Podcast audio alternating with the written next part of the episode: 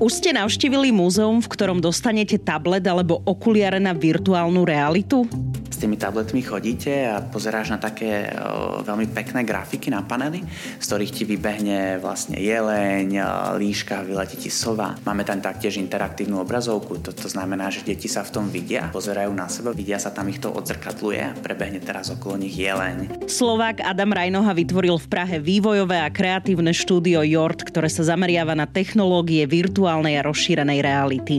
Teraz sa Jord má okolo 25 plus ľudí, je to taká už väčšia skupina nadšencov, ktorí vlastne pracujeme na rôznych lokálnych, ale aj globálnych projektoch a stále sa to ďalej nabaluje. Okrem biznisu sa Adam so svojimi kolegami venujú aj neziskovým projektom. Robili sme za Human Rights Watch, čo je neziskovka sediaca v New Yorku, tak s tými sme robili pár filtrov, ktoré iba pomáhajú tým ich supporterom nejak tak rozšíriť tú message v rámci toho, čo je pre nich dôležité, takže cez ten filter to, to môžete nejak tak pokrývať. Robili sme s ďalšou neziskovkou, ako je Ocean na ochranu oceánov, alebo napríklad One, ktorá je taká, síce nejako není tak známa, ale je pomerne veľká, je založená Bonom z YouTube. Predstavujem vám technologického nadšenca, zakladateľa vývojového a kreatívneho štúdia Jort v Prahe Adama Rajnohu. Ja som Oli Čupinková a počúvate podcast Slováci v zahraničí, ktorý som nahrávala v Prahe.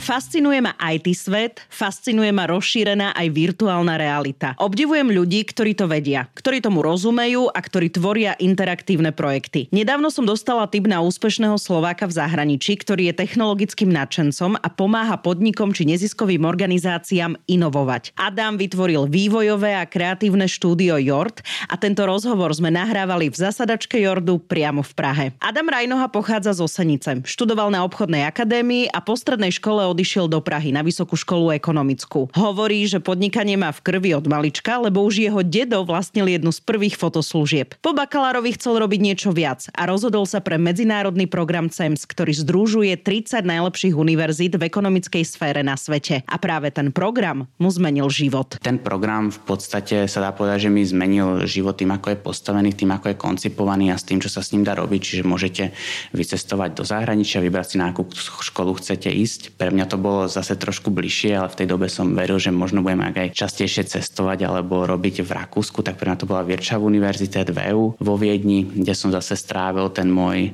semester eh, v zahraničí. No a paradoxne som si tam tú prácu aj pri štúdiu našiel, Takže v podstate bola tam ponuka, kde bola možnosť vycestovať do, do, do Ameriky s tou firmou. Časť tej práci, práce bola koncipovaná vo Viedni a časť bola práve teda za veľkou mlákou. No a mňa to fascinovalo, že je super, že môžem pri tej škole vlastne začať už tej Viedni. Ak tak práce bol to teda startup, v tej dobe sa volal Smart Assistant, než už sa premenovali na Zuvu.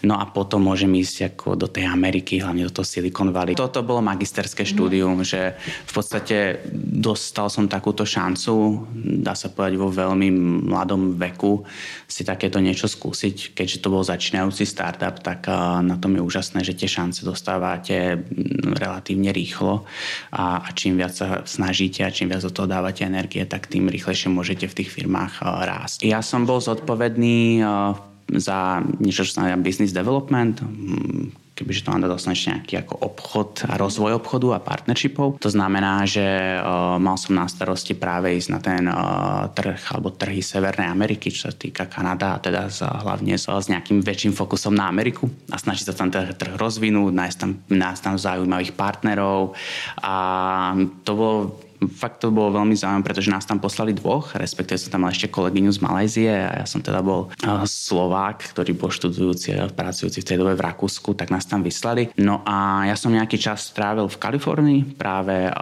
v Silicon Valley. Tam ma prepadla taká tá vášeň aj pre tú virtuálnu a rozšírenú realitu. Keď sa tam pohybujete medzi ľuďmi a keď vidíte, ako je to celé tak ako vizionársky nastavené, ono sa vlastne hovorí, že o tom Silicon Valley, že Silicon Valley není úplne miesto, ale je to nejaký mindset, ktorý práve ako tam môžete nájsť zrovna v tejto oblasti San Francisco Bay Area. No a podstate, keď som tam aj bol a nejakú dobu som tam teda žil, tak uh, som tomu úplne prepadol a nejak tak sa aj v mojej hlave zmenilo to, že možno po tej škole pôjde na nejakú podstate nejakú prirodzenú korporátnu pozíciu do marketingu alebo niekde a, a celé sa mi to otočilo, že nie, ja chcem proste v budúcnosti. V budúcnosti určite podnikať a tvoriť niečo svoje, tvoriť niečo takéto, pretože ma to úplne fascinuje a fascinovalo. Ono išlo o to, že tá firma, ona už sama bola koncipovaná a to aj ten môj magisterský obor, ktorý som študoval, ako network nejakých ľudí, ktorí sú z celého sveta a budujú niečo inovatívne, niečo nové. Takže určite ma to do veľkej miery ovlivnilo v tom ďalšom pokračovaní. Aj či už na tá, tá akademická časť, alebo potom tá moja prvná, prvná vážna profesná skúsenosť, pretože ja už som na bakalári predtým robil nejaké ako menšie, menšie dá sa povedať, internshipy. Ale toto bolo také, že čo mi tú, tú cestu nasmerovalo. Ono, keď sa možno vrátim k tomu, jak som bol teda v nejakej časti v tom Second Valley, konkrétne v malom mestečku Sunnyvale, začínali aj spoločnosti ako PayPal a tak. To, on to je veľmi veľmi zaujímavé, že ľudia si to možno predstavujú alebo majú to spojené s tým, že sa to točí okolo toho San Francisca s veľkými budovami a tak, ale napríklad v tom mestečku Sunnyvale ja som býval teda uh, u pána, ktorý pracoval ako principal engineer v jednej akéby firme, ktorá testuje uh, hardware Apple a iných teda uh, výrobcov. No a on mal malý domček v garáži Teslu, dvoch psov uh, na, na malej záhradke u toho domčeku mal proste sliepky ktorá každá tá slepka bola pomenovaná po akčnom hrdinovi a potom tam mal takú, ani nie že výrivku, ale hotube a vedľa toho mal keby včely a, a sám si pádol vlastný alkohol na záhrade, čiže bolo to úplne fascinujúce tento človek a doteraz si pamätám, že napríklad keď sme s tou Teslou jazdili potom Sunnyvale, že niekde sme išli, tak on mi vždy povedal, že si mám vybrať nejaké rádio, tak ja som si tam naladil napríklad naše záhorácké rádio a počúval som správy z domov a zo záhoria, ale, ale vlastne ten život tam bol hrozne fajn, hrozne v pohode a mne sa tam strašne páčilo, že bolo to skorej, keď to mám prirovnať ako niekde na dedine a potom jasne do toho San Francisca to trvá 40 minút, hodinku sa tam dostať. No a potom tam nastala príležitosť, lebo ja som bol stále v rámci možnosti na nejakej začiatočnej pozícii, na nejakej juniorskej pozícii ale vypadol vlastne človek v New Yorku, tak sa rozhodli, že ma tým, tým nahradia, alebo respektíve mi dajú možnosť byť na tomto pracovnom mieste. Takže som sa mal šancu presunúť do New Yorku, kde som dokončil, dá sa povedať, alebo kde som sa potom pohyboval najmä a bolo to také už nejaké dlhšie obdobie než s tou Kaliforniou. No a to bola taká tá pracovná časť a v jednom momente už tá práca mm, začala naberať na takom, takom obrátku. Ja som prerušil univerzitu kvôli nej a začalo to už naberať na takej obrátkach, že to bolo super, bavilo ma to, um, bolo to dobre ohodnotené na, na tú dobu a na to, že som bol v mladšom veku a bol som stále študent, tak to bolo úplne super. A dostal som povýšenie na partnership a sa tá pozícia volala Innovation and Partner Global Management, čiže som mal zháňať tých partnerov nie len v tej Amerike, ale malo to už byť proste na globálnej úrovni. Takže bolo to všetko super, ale ja som sa potom nejak rozhodol si povedať, že mal by som si tú školu asi dokončiť. Chýbal mi tam, dá sa povedať, jeden semester a nejaká diplomová práca. Takže som sa takto rozhodol, ale to rozhodnutie bolo určite už v tej dobe podporené aj faktom, že som vedel, že by ma zaujímalo dlhodobo mať niečo, mať niečo svoje a že to svoje asi začnem tu na v Prahe a potom to budem nejak rozširovať. Dokončil som školu, popri tom mi oni nechali, boli, boli naozaj úžasní, že mi nechali možnosť pre nich ďalej pracovať pracovať, zaplatili mi tu office, a mohol som v podstate robiť aj na diálku, aj s tým, že som dokončoval tú školu, tak som si trošku iba upravil hodiny, aby som to nejak stíhal a dával. Mm. Som všetky tie povinnosti, ktoré som mal, či už z tej akadémie, alebo z toho profesného hľadiska. No a nejak sa mi to teda všetko úspešne podarilo dokončiť, takže to ešte nejak trvalo nejaký čas. Ale tým už, ak som to dokončoval, tak už som v podstate sa s nimi tak čiastočne učil. Tam bola potom nejaká interná zmena vedenia a podobne, ale to už sú také detaily, ale skôr išlo o to, že ako sme tú spoluprácu ukončili, tak uh, ďalšia takú, taká nejaká vec, ktorá ma určite k tomu, k tomu podnikaniu nakopla, bolo, že sme išli cestovať na nejakú dobu, primárne po Indonézii, bolo to viac šatov, um, ale primárne to bola teda, teda Indonézia, kde sme boli na nejaké skoro dva mesiace, že sme tam cestovali a tak, že sme strávili nejaký čas proste na Sumatre, potom jasne klasicky na Bali, kam, kam všetci idú surfovať a odpočinúť si. No a človek, keď má tento čas, si myslím, že je úžasné sa nejak tak zamyslieť nad tým, že čo chce robiť, čo chce dokázať a dá si od všetkého pokoj. Nie je to tak, že si pozerá nejaké e-maily alebo pozerá si niečo, ale fakt si dá pokoj a nechá tú hlavu pracovať v nejakom kľude, tak e, je to všetko tak o dosť jasnejšie, čo chcete v živote robiť a čo chcete dokázať, ešte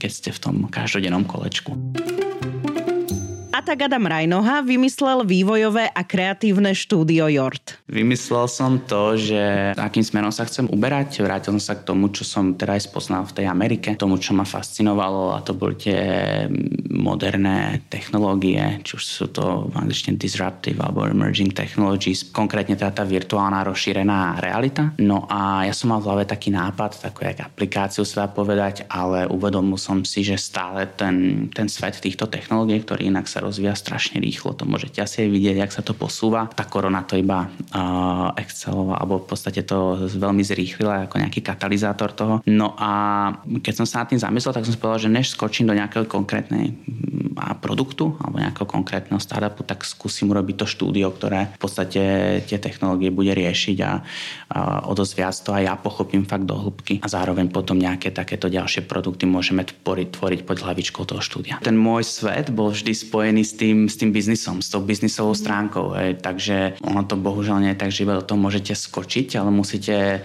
sa tomu fakt venovať. Ja som si robil sám presne nejaké základy v programe, nie som dobrý programátor, to, ale vedel som, že to, čo dokážem priniesť, je to najdôležitejšie a to je tá, tá zapálenosť pre tie technológie, ale potom celý ten biznisový background a s tým, že ja som mal priamo spojené s tým, že čo to znamená ísť do zahraničia, čo to znamená predávať v zahraničí, to znamená v podstate budovať mať tú firmu napríklad na trhu ako je Amerika, ako je UK, tak eh, pre mňa bolo veľmi hmatateľné to, že sa to dá aj tu na vlastne Čiech nakopnúť a práve, že tu na Praha je úžasné miesto na to založiť to tu, ale v podstate byť potom aktívny dlhodobo v tom, v tom zahraničí. Na realizáciu svojho nápadu ale Adam potreboval aj šikovného programátora, ktorý bude na rovnakej vlne. Tak som teda chodil a každému som hovoril, že čo idem teda robiť. Ale je to dôležité, že aj keď neviete, jak to, jak, jak, jak to vlastne postavíte, tak eh, o tom začnete rozprávať a vtedy sa to začína nejak tak diať, lebo už sa k tomu sám zavezujete.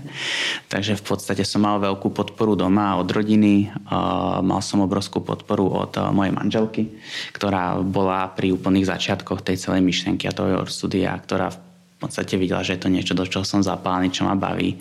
Takže tá pomocná roka bola obrovská. No a potom bol veľmi veľký problém nájsť toho technického človeka, pretože tí technickí ľudia v dnešnej dobe sú niečo ako, ako moderná ropa alebo zemný plyn, alebo neviem, čo, ako to nazvať. Oni to dobre sami vedia, takže ľudia, ktorí sú, a, a ono sa to tak hovorí na Slovensku, ITčkári, to oni to sami neznášajú, ale v podstate či, či sú to ľudia, ktorí programujú v rôznych jazykoch za, za, za zaoberajú sa rôznymi teda technológiami, tak sú veľmi žiadaní a ono to nie je tak úplne, že vás niečo napadne a oni potom skočia. Hej, to práve v podstate sa vôbec nedeje. Čiže buď máte niekoho blízkeho, kto sa o tieto technológie zaujíma a s týmto dáte dokopy, alebo musíte hľadať. Takže mňa čakala tá dlhá fáza toho hľadania, a, ktorá trvala musím povedať, že skoro pol roka a končila tým, že som dal do nejakej skupiny práve kde boli ľudia, že sa o to zaujímajú a čo programujú v, v tom konkrétnom jazyku, v tej konkrétnej platforme, tak som tam dal také inzerát, že potrebujem niekoho na výpomoc projektom, takže som takto už vystredil eh, moju nejakú poslednú nádej, že sa niekto chytne. No a ja som mal veľmi špecifickú požiadavku na to človeka. Ja som chcel, aby mal veľmi dlhú experience v rámci tých platformiem a toho, čo robí, ale aby som v ňom videl aj nejakého že lídra, ktorý môže to potom ďalej eh, viesť a, a podobne. Čiže pre mňa to bolo veľmi ťažké takéhoto niekoho nájsť. No a ozval sa mi David, ktorý teda mi povedal, že mi s nejakým projektom pomôže, tak som uvažoval, OK, tak má asi času na, na zvyš, keď sa chce so mnou stretnúť. Tak sme sa stretli, dali sme si pár piv a ja som mu vlastne na tom prvom stretnutí už odprezentoval, ako to s tým štúdiom vidím a čo teda ideme spraviť a on ostal taký ako obarený na mňa pozerať, že čo to je, ale po nejakom šiestom pive prikyvol, že to je vlastne veľmi dobrý nápad. tak sme sa do toho potom, potom pustili. No. Takže takto sme sa nejak našli a, a tak. No. Ja som v podstate, ja mám na starosti nejak tak vedenie to celej firmy, CEO a David je technologický riaditeľ v angličtine, mm. CTO, chceme. Takže my sme začali tú firmu ako dvaja, teraz Jord má okolo 25 plus ľudí, je taká už väčšia skupina nadšencov, ktorí vlastne pracujeme na rôznych lokálnych, ale aj globálnych projektoch a, a stále sa to ďalej nabaluje. Jord štúdio ako také sa zameriava na technológie virtuálnej a rozšírenej reality. To znamená, že keď to mám trošku tak priblížiť, eh, tá virtuálna realita vás eh, ako užívateľa bere do nejakého úplne nového eh, sveta, ktorý je nezávislí na tom reálnom svete. To je dôležité povedať. Takže ste kom, kompletne nejak tak vnorení do nejakej digitálnej nejakého digitálneho sveta, kde môžete robiť rôzne veci, môžete tam lietať, stretnúť ďalších ľudí a, a máte na sebe ten headset. Hej. A potom je tá rozšírená realita a to je vlastne o, možno najjednoduchšie také filtre, čo každý pozná, že vám to hodí nejaké psie uši, takže vy viete, že tie psie uši tam asi nie sú, ale vidíte ich na tej obrazovke. No a o tom je tá rozšírená realita, že doplňuje ten náš svet vlastne nejakými digitálnymi, virtuálnymi prvkami. Takže my sa sústredíme na toto a, a ešte byť konkrétnejší, sústredíme sa na to v tom koncepte, že pomáhame uh, väčšinou veľkým firmám uh, využívať práve že tieto technológie na nejaké dosahovanie cieľov alebo na vyriešenie niektorých vecí, ktoré ich trápia. Môžem spomenúť pár projektov, aby to bolo predstaviteľnejšie. Napríklad so spoločnosťou Deloitte v Holandsku sme robili niečo ako je ich osobný virtuálny office, kde sa oni môžu stretnúť, dať si tam spolu virtuálnu kávu, urobiť tam prezentáciu, urobiť tam nejaký brainstorming s tým, že všetci majú na rôznych miestach v rámci toho Holandska nás na hlave tie virtuálne okuliare. Ale virtuálne, nemusia byť v jednej miestnosti, ale v tej virtuálnej realite, v tom našom virtuálnom svete sú. Um, ďalší príklad dám, že pre Škodovku napríklad sme robili aplikáciu, kde dojdete do showroomu a s tabletom idete okolo auta a teraz vidíte pod kapotu toho auta, že ako napríklad funguje elektromobilita, ako funguje vlastne uh, presah tej energie, či už do pohonu auta a podobne. Čiže aj keď ste like, tak si to dokážete ďaká tomu vizuálnemu stvárneniu predstaviť. A to je hrozne dôležité a spätne sa vraciam k tomu, k tomu môjmu dedovi s tou fotoslužbou a k tej optike, že vlastne človek ako taký je, je vizuálny tvor primárne. Keď teraz robíme audio podcast, takže uh, to audio je veľmi dôležité, ale myslím, že 80% vnemov vnímame vizuálne. A práve preto sú tie technológie tak, tak dominantné, alebo myslím si, že preto, preto je aj v budúcnosti, ja ich stále prirovnávam, že tú revolúciu, ktorú prinesú, bude väčšia ako internet pomaly, alebo mám takto povedať, že si to nedokážeme ešte predstaviť, ale ďaká tomu vizuálnu to bude obrovské, že človek vidí to, čo by v podstate nedokázal vidieť, takže na to dáva nejaký rozmer a dokážeme sa tomu, ďaká tomu rýchlejšie učiť, pochopiť veci, interagovať s vecmi, interagovať medzi sebou a O toto sa snažíme aj my ako Jord využiť práve tieto, tie obrovský potenciál týchto technológií, ktoré majú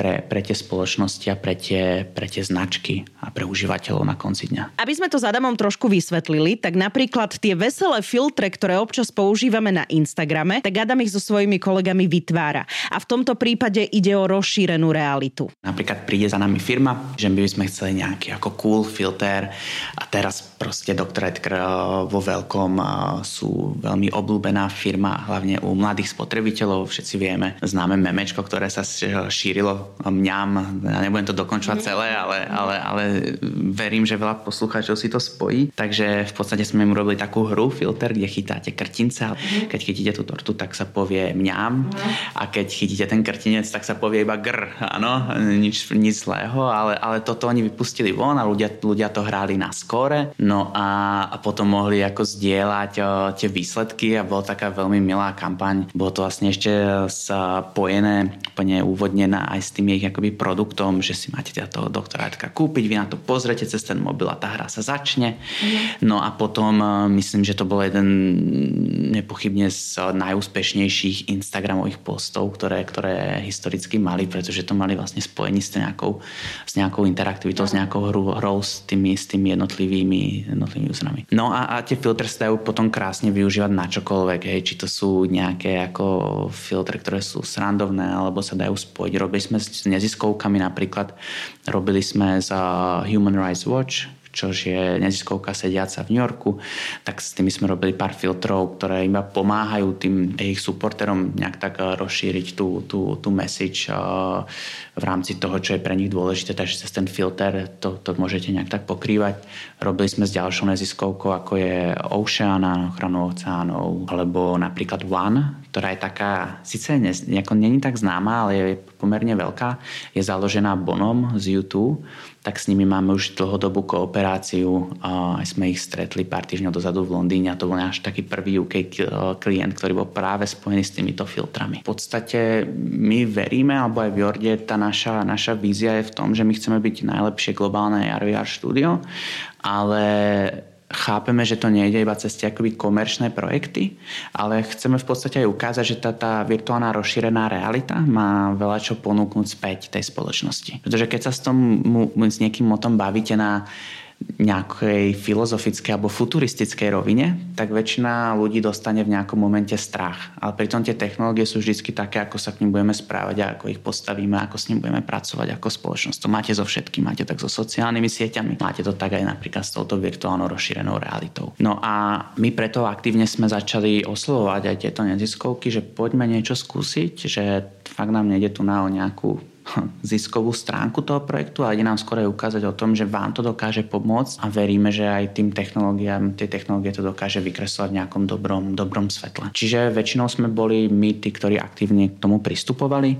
Čo mne iba pomohlo, bolo z minulosti to, že som vedel, ako k tomu aktívne pristupovať, ale neboli to nejaké kontakty, ktoré by som, ktoré by som a, mal. A pre ne to je vždy ťažké, pretože v tej dobe sme boli ešte menší, malá firmička, ktorá sa vám teda a, prihovára a chce pre vás niečo robiť, ale vy ste proste globálna neziskovka, ktorá má nejaké renome a musí si dať pozor, že s kým spolupracuje a s kým nie. Takže som rád, že už sa dostali na taký stupeň toho, že tieto firmy už sa s nami na normálnej úrovni teraz bavia práve, že už máme od nich samotných príliv nejakého dopytu toho, že by s nami chceli na niečom spolupracovať, tak eh, to z toho mám obrovskú radosť a my v tom vidíme aj veľkú budúcnosť. A nie len neziskovky, ale minulý rok boli pre Jort dva najväčšie projekty múzea. Robili sme jedno múzeum lesníctví v Bruntále, čo je podstate mestečko ďaleko od, od Ostravy.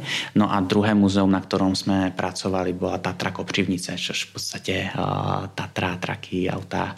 Každý sme mali jak dieťa svoju Tatrovku, na ktorej sme jedno koleno v Tatrovke a, druhou nohou sme sa odrážali. Takže toto boli veľmi pekné projekty, na ktorých sme robili a zase je to zamerané na tú mladšiu generáciu a na to, že aj v tom múzeum lesníctví spojiť tie deti a tú mladšiu generáciu s tou prírodou eh, na tej interaktívnej rovine. Pretože si myslím, že je veľmi dôležité, aby si aj, aj, aj tie inštitúcie, ktoré s týmto pracujú, začali uvedomovať, že hlavne tá mladšia generácia, ktorá hraje Minecraft, je na Robloxe, hraje Fortnite, hraje, eh, pozer, pozera na Netflix a v podstate sú do istej miery absolútne digitálne natívni v tým, ako sa správajú a tým, ako žijú a je úplne v pohode, že trojročné dieťa vám dojde a zapne si samo nejakú rozprávku a, a, a interagujú s tými technológiami na úplne inej, inej rovine, že ich už nebude baviť, že prídu do nejakého muzea a uvidia tam vycpanú líšku alebo divočáka a na ňom, na ňom budú proste divoké prasa, na ňom budú pozerať a, a nič. Takže som veľmi rád, že takéto projekty sa dejú a že sa toho môžeme byť súčasťou. Je to kombinácia, že napríklad to,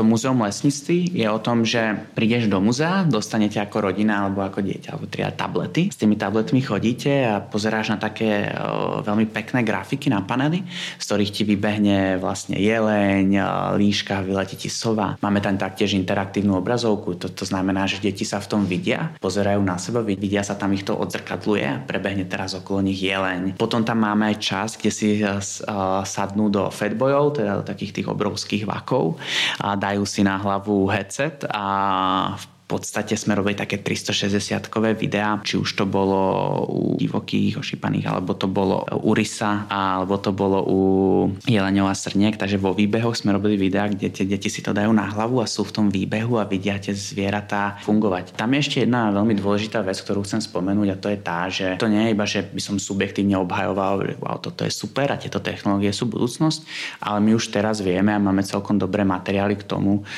že inak v podstate fungujú iné centrá v rámci mozgu, ktoré, ktoré na to reagujú. Čiže potom tá zapamätovateľnosť tých jednotlivých zážitkov je prakticky niekde vyššie, než je toho normálneho zážitku, pretože ten mozog rozoznal, že niečo tam nie je v poriadku, že teda by ste tam nemali byť, ale ste tam, že to je nejaké zviera a, a že ten mozog vlastne začína fungovať na nejakej inej hladine alebo začínajú sa spúšťať iné, iné centra, aby pomohol tomu užívateľovi a tomu dieťaťu alebo tomu staršiemu vysvetliť, čo sa vlastne deje. Takže v tomto je to úžasné, že tie zážitky si dlhšie pamätáte, dokážete lepšie pochopiť veci a tak ďalej. Takže preto v tomto vidím takú veľkú, veľkú budúcnosť. A ja viem, že všetkých vás zaujíma aj to, ako vyzerá múzeum Tatrovky s tabletom. Dojdeš do Tatrovky, je tam teraz pani, ktorá ti dá tablet a teraz po celej tej Tatrovke ty vidíš stále tie vozy ako v štandardnom múzeum. Hej? Tie vozy tam sú, tie konkrétne modely modely o Tatry. Ale je tam za nimi sú plachty, ktoré vysvetľujú buď určitú dobu alebo urči, určitú typológiu nejakého vozu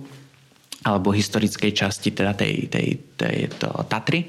No a ty vďaka tomu tabletu, keď sa pozrieš na tú plachtu cez ten tablet, mm-hmm. tak ty nevidíš iba statickú plachtu, ale ty vidíš galériu, ktorú si môžeš prepínať, uh, máš tam uh, v podstate zvuk, ktorý si, e, audio, ktoré si vybereš a ktoré ti prerozpráva ten príbeh. Hraje ti k tomu hudba, máme tam napríklad rozpohybovanú tvár zakladateľa Tatry, takže v podstate ti to dáva taký pocit, že to je živé. Dostaneš toho o mnoho viac informácií, alebo niektoré plachty sú interaktívne v takom zmysle, že sa na ne pozrieš, vidia hasičské auto, ktoré niečo hasí, alebo tam máme iba podvozok. Ty sa pozeráš na ten podvozok a ono ti to prekrie celým 3D modelom toho auta, takže vieš si doplniť. To je napríklad auto, ktoré sa nezachová zachovalo. Takže fakt sa z toho zachoval ten podvozok, to je jediné, čo, čo, čo to múzeum má. A vďaka tej, týmto technológiám rozšírenej reality ty dokážeš vidieť aj to, čo neexistuje a dokážeš to spojiť do nejakého konceptu, ako to auto vo skutočnosti, alebo teda ten, to nákladné auto v skutočnosti vyzeralo. Úprimne, páči sa mi to. Lebo je to nová doba, ísť do múzea, dostať tablet alebo okuliare na virtuálnu realitu a mať z toho oveľa väčší zážitok, ako keď sme chodili hromadne na školské výlety do múzea a mali nudný výklad. Virtuálna a rozšírená realita sa používa už nielen na zábavu a hry, ale aj na vzdelávanie a čoraz častejšie aj napríklad na liečbu fóbií. Zaujíma ma ale, ako takýto proces vzniká, pretože tento rozhovor nahrávame práve v kreatívnom štúdiu v Prahe a tu sa to celé deje. Ten proces je, je je, vždy vlastne na začiatku, my napríklad v Jorde sa snažíme pochopiť, čo je ten cieľ. Hej? Takže to možno aj keď spätne sa vrátim tým príkladom, ktoré si spomínala, ktoré sú super, tak eh, napríklad keď bol ten cieľ um, pomôcť medikom vzdelávať sa na úplne inej úrovni a v podstate vnímať toto to telo v, v 3D, v tej virtuálnej realite do posledného svalu, poslednej eh, tepny žily, tak um, tak vzniká vždy ten kreatívny proces, alebo tak vzniká ten proces vo všeobecnosti, pochopiť je či toho klienta alebo toho projektu. No a potom my si sadneme, to znamená, že my si uh, väčšinou máme niečo, čo nazývame uh, kick-off, že tam sa náme uh, z technického týmu, väčšinou to je David, alebo niekto, kto, kto má veľmi dobrú technickú knowledge. No a potom je tam, máme vlastnú kreatívnu direktorku, ktorá vlastne sa na ten nejaký náš meeting pripája. No a snažíme sa, a toto je tu dôležité, že čo je myslím, že trošku iné keď to porovnáme s vývojom mobilných aplikácií alebo s vývoj, vývojom webu. Že tam plus minus sú stanovené tie mantinely celkom jasné a každý vie, že čo je asi nejak tak možné tam vytvoriť. Ešte v tej, ten, tejto sfére tej virtuálnej rozšírenej reality tá kreativita ide v ruka v ruke s tou, s tou technologickou znalosťou. Čiže preto my robíme takéto kombinované týmy, keď vytvárame nejaký projekt, pretože tá vaša kreativita je obmedzená tým, čo viete, čo je možné, keď to dáva, keď dáva zmysel. A to začíname vnímať aj veľmi veľa u, dá sa povedať, silných marketingových agentúr, ktoré sa snažia prísť k tým klientom s niečím, čo ich, na, čo ich v podstate navedie alebo naskočí na túto vlnu týchto technológií, ale je to prirodzene veľmi ťažké, pretože aj keď sú veľmi kreatívni, sú super, tak je to vždy obmedzené tou technickou znalosťou. Takže to by som iba tak dodal. No a ten projekt potom vzniká v tom, že my sa snažíme teda povedať si, kde sa to bude odohrávať, či tie technológie sú k tomu o, super, či to budeme skôr tlačiť do tej virtuálnej, tej rozšírenej, alebo prípadne využijeme nejaké iné portfólio veci, ktoré máme. My robíme také, že interaktívne screeny, že vás to vlastne niečo ako šikovné zrkadlo, že vám to dokáže nejaké šaty alebo dokáže to s vami komunikovať a tak. Takže je tam veľa vecí, ktoré my môžeme použiť a hľadá, snažíme sa sa nájsť tú najlepšiu pre toho klienta. No a ten náš svet, alebo ten svet tej virtuálnej a rozšírenej reality je postavený na 3D. To znamená, že máme potom našich 3D grafikov, fičky, ktoré vytvárajú to prostredie v 3D. No a my to potom zasadzujeme tým programovacím jazykom, keď mám takto zjednodušene povedať, do, do toho prostredia. Takže grafik, programátor, kreatívec, to je za nás optimálna kombinácia, ktorá k tým projektom má pristupovať a má to navrhovať pri toho klienta. Ďalšia vec taká, a teraz nechcem úplne ísť do nejakých technických detailov, ale že tam tá vec, ktorá je v dnešnej dobe veľmi už dobre uh, preskúvaná na poli mobilov a na poli uh, web stránok, čo sa nazýva UX, User Experience, to ako ľudia scrollujú, to kam klikajú, aký, ako, ako, aký vzor, ak, alebo tvár, akú farbu má mať určité tlačítko, tak toto v tej virtuálnej a rozšírenej realite je celkom nové. Hej? Pretože keď si dáte ten headset, tak uh, vy vytvárate vytvárate o dosť komplexnejšie prostredie, než sa vytvára na mobilnom telefóne. V tom prípade aj toto je veľmi dôležitý faktor toho, prečo tie firmy, o prečo verím, že tie, tie firmy si vyberajú partnerov ako, ako nás, pretože chápu, že to dosť nemá skúsenosť s tým, ťažko poradí, ako sa k tomu, k tej, tej užívateľskej skúsenosti v tomto novom svete, v tomto novom svete starať alebo ako tomu pristupovať. Okuliare na virtuálnu realitu nemám, ale už som si ich viackrát vyskúšala. Do kabelky by som ich síce nezmestila, ale Adam mi vysvetlil, ako rýchlo napreduje ten vývoj aj v tomto prípade. A veľká časť vždy tej debaty alebo celkovej tej debaty o VR AR končí u toho hardveru, teda napríklad u tých brýlov, tých mobilov, u ďalších, akými, či už okuliarov na virtuál headsetov, na virtuálnu realitu, či rozšírenú. My keď sme začali, tak my v podstate, keď sme išli ku klientovi, tak sme museli zobrať so sebou počítač výkony. Väčšinou sme to brali v nejakej IKEA taške, lebo veľká bedňa, hej, alebo veľmi výkonný a drahý notebook, jedno z toho. Potom sme brali headset, ten headset väčšinou stál, dajme tomu, okolo nejakých na slovenské tisíc eur. No a celý ten balíček, keď si to spočítame, stál nejakých 3000 cca 3000 eur, aby to nejak tak akoby šlapalo ako má.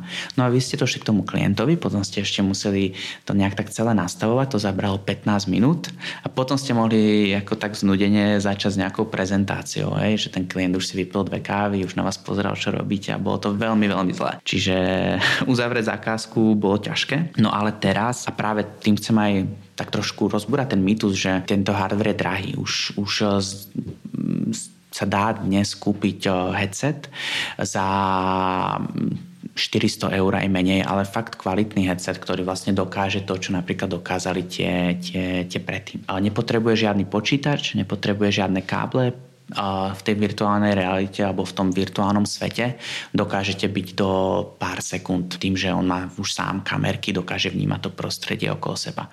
A toto kúpite fakt za zlomok ceny. Čiže 400 eur napríklad versus tých 3000 eur. Mm. A to sa stalo behom týchto, dá sa povedať, troch, dvoch rokov. Takže mm, keď si to prirovnáme, dnes cena nejakého lepšieho iPhoneu alebo tak je, sa viaže k tisícom a viac eur, to je jasné. Takže si myslím, že tie virtuálne headsety začínajú byť priateľné pre ľudí a preto aj vidíme tak obrovský nárast v tom, koľko ľudí už virtuálny headset vlastní, koľko si ich kupuje. Takže aj tá otázka ku mne, áno, my máme doma virtuálny headset, dokonca my sa, keď sme stále teoreticky menšie štúdio, keď to porovnám s nejakými korporátami, čo sa týka budžetov, tak uh, u nás uh, každý má headset. Každý zamestnanec má headset. Takže aby, to, aby v tom žil, aby v tom čiastočne skúšal si tie veci, aby videl, čo je možné, aby si tam zahral rôzne hry. Lebo potom tieto herné prvky a tieto prvky, ktoré tam oni vidia, tak oni ich pretavujú do tých projektov. Mm-hmm. Hej, že vlastne zistia, wow, tu nahrajem Star Wars a letím tu na nejakej plošine a strieľajú na mňa nepriatelia, ja sa musím brániť, a mám nejaký v ruke nejaký svetelný meč, nejaký lightsaber a, a potom sa im spájajú rôzne prvky tých interakcií a tak a to potom oni využívajú aj v tých proklientských projektoch.